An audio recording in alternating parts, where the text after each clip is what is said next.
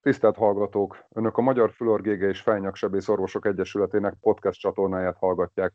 Horváth Tamás vagyok, és a mai adás keretében Égi Pruzsina doktornővel fogok beszélgetni, aki a Fülorgége gyógyászat 2020-as évfolyam második számban megjelent ventilációs tubusbehelyezés indikációja osztályunk gyakorlata alapján a nemzetközi irányelvek összehasonlításával című cikk első szerzője.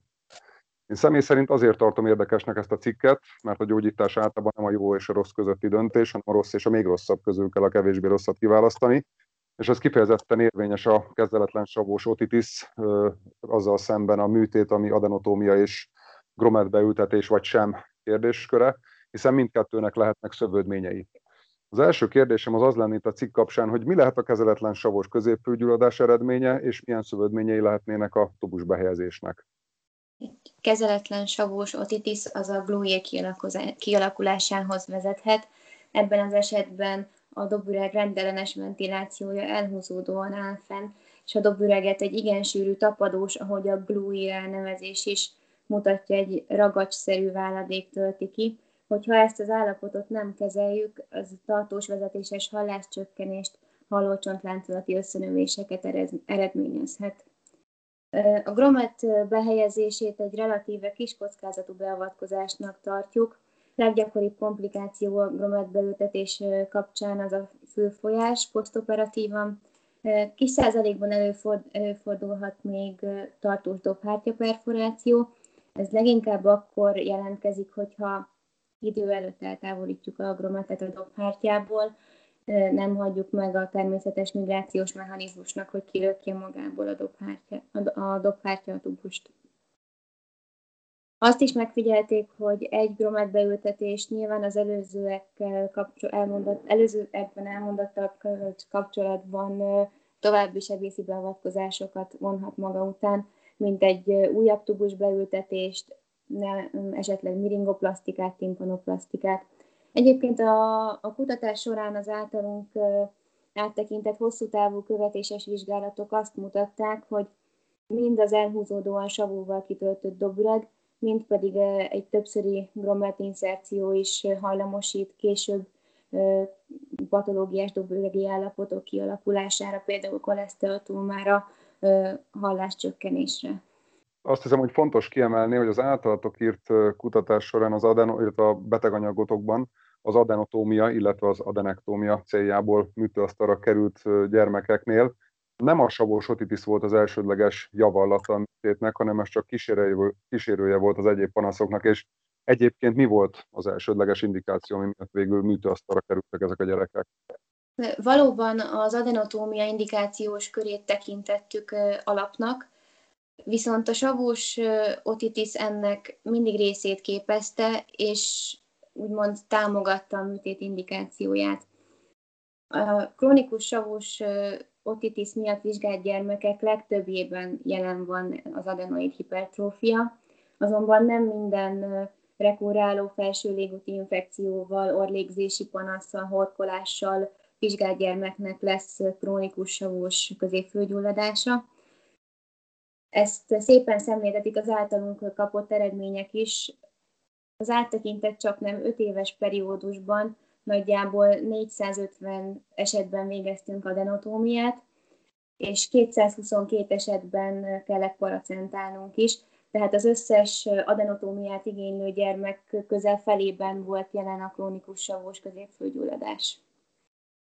És hát ezen krónikus savos középfőgyulladás esetében ugye a halláscsökkenés is ugye vele járója, és milyen eszközök és lehetőségek állnak rendelkezésre, hogy kiderítsük azt, lehetőség szerint objektivizáljuk, számszerűsítsük egy gyermek csökkenését. Itt például ugye szóba jön a fizikális vizsgálati eredmény, akkor a szülő, vagy pedig az óvópedagógus, vagy, a, vagy az iskolapedagógus, hogy észreveszi a halláscsökkenést, esetleg különböző hallásvizsgálati lehetőségek.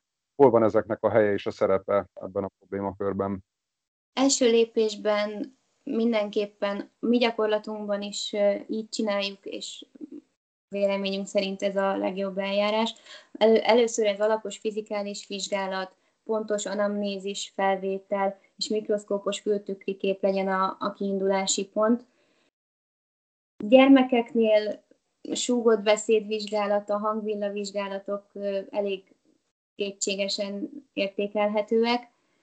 Amennyiben a panaszok és a látott dobhártyakép alapján egy- egyértelműen felállítható a krónikus savós középfőgyulladás diagnózisa, és még a, az adenoid hipertrófiára jellemző tünetei is vannak a gyermeknek, és a szükséges idő is megvan, akkor véleményünk szerint nincs szükség egyéb objektív vizsgálatokra, hanem mehet a műtét.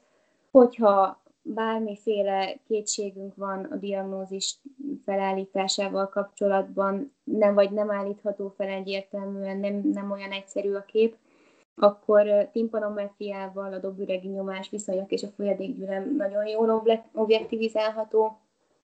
Ilyenkor a, ugye a szép csúcsos altípusú timpanogram helyett, hogyha egy behúzódott dobhártya van, fölkült hunut van, egy balra tolt C-típusú timpanogramot kapunk, hogyha már savúval kitöltött a dobüreg, akkor lapos B-típusú timpanogram lesz. A hallást illetően gyermekeknél legalább egy szabad hangteres vizsgálattal jól megállapítható a hallás küszöb, játékaudiometriával a kisebb gyerekeknél is kiválóan vizsgálható a hallás.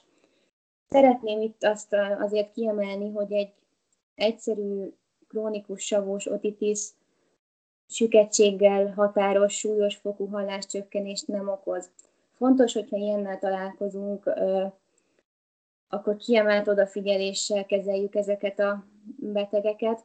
Ilyenkor a legjobb eljárás, hogyha először a középfüli viszonyokat rendezzük, hogy egy visszatérő savú vagy egy állandóan ott lévő savú ne okozzon fals eredményeket, majd egy beravizsgálatra előjegyezzük a gyermeket.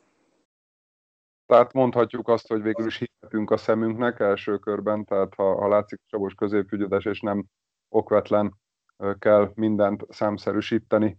Viszont ugye itt említetted, hogy, illetve a cikkben is olvasható, hogy két éves kor alatt, illetve kisül gyerekek esetén kizárólag gromettubus behelyezésre került a sor, adenotomója pedig nem történt, és ezt úgy kell érteni, hogy az ő esetükben végülis kizárólag fészeti volt az indikáció, és nem is volt semmilyen rinológiai vagy egyéb más panasz, vagy ordugulás például, vagy obstruktív alvási apnai szindróma, vagy gyakori nátha, ugye? Vagy ö, ö, ezt jól értettem, illetve hogyha jól értettem, akkor miért nem javasolt, vagy történt anatómia ebben a csoportban? Javasolható lehet ebben a korosztályban is az adenotómia indokolt esetben. Ez a mi kórházunkban hm, anesteziológus, intenzív terápiás szabályok alapján történik, ugyanis nálunk sajnos nincsen gyermekintenzíves háttér. És egy ilyen kisúlyú, mivel nincsen gyermekintenzíves hátterünk, ezért vérzés, nagy vérzés veszéllyel járó elektív beavatkozást nem végzünk ilyen kisúlyú betegeknél, hiszen náluk egy relatíve kisebb vérveszteség is nagyobb, nagyobb hemodinamikai instabilitást okozhat. Természetesen, hogyha megvan a megfelelő háttér, akkor ebben a korosztályban is elvégezhető a beavatkozást, és, és két éves alatti korosztályban is sajnos előfordulnak a, ezek a panaszok. Hát az ismerős helyzet, hogy, hogy kell hozzá intenzíves, illetve ezt az illogiai háttér, ez nálunk is hasonló, hasonló problémákat tud egyébként okozni.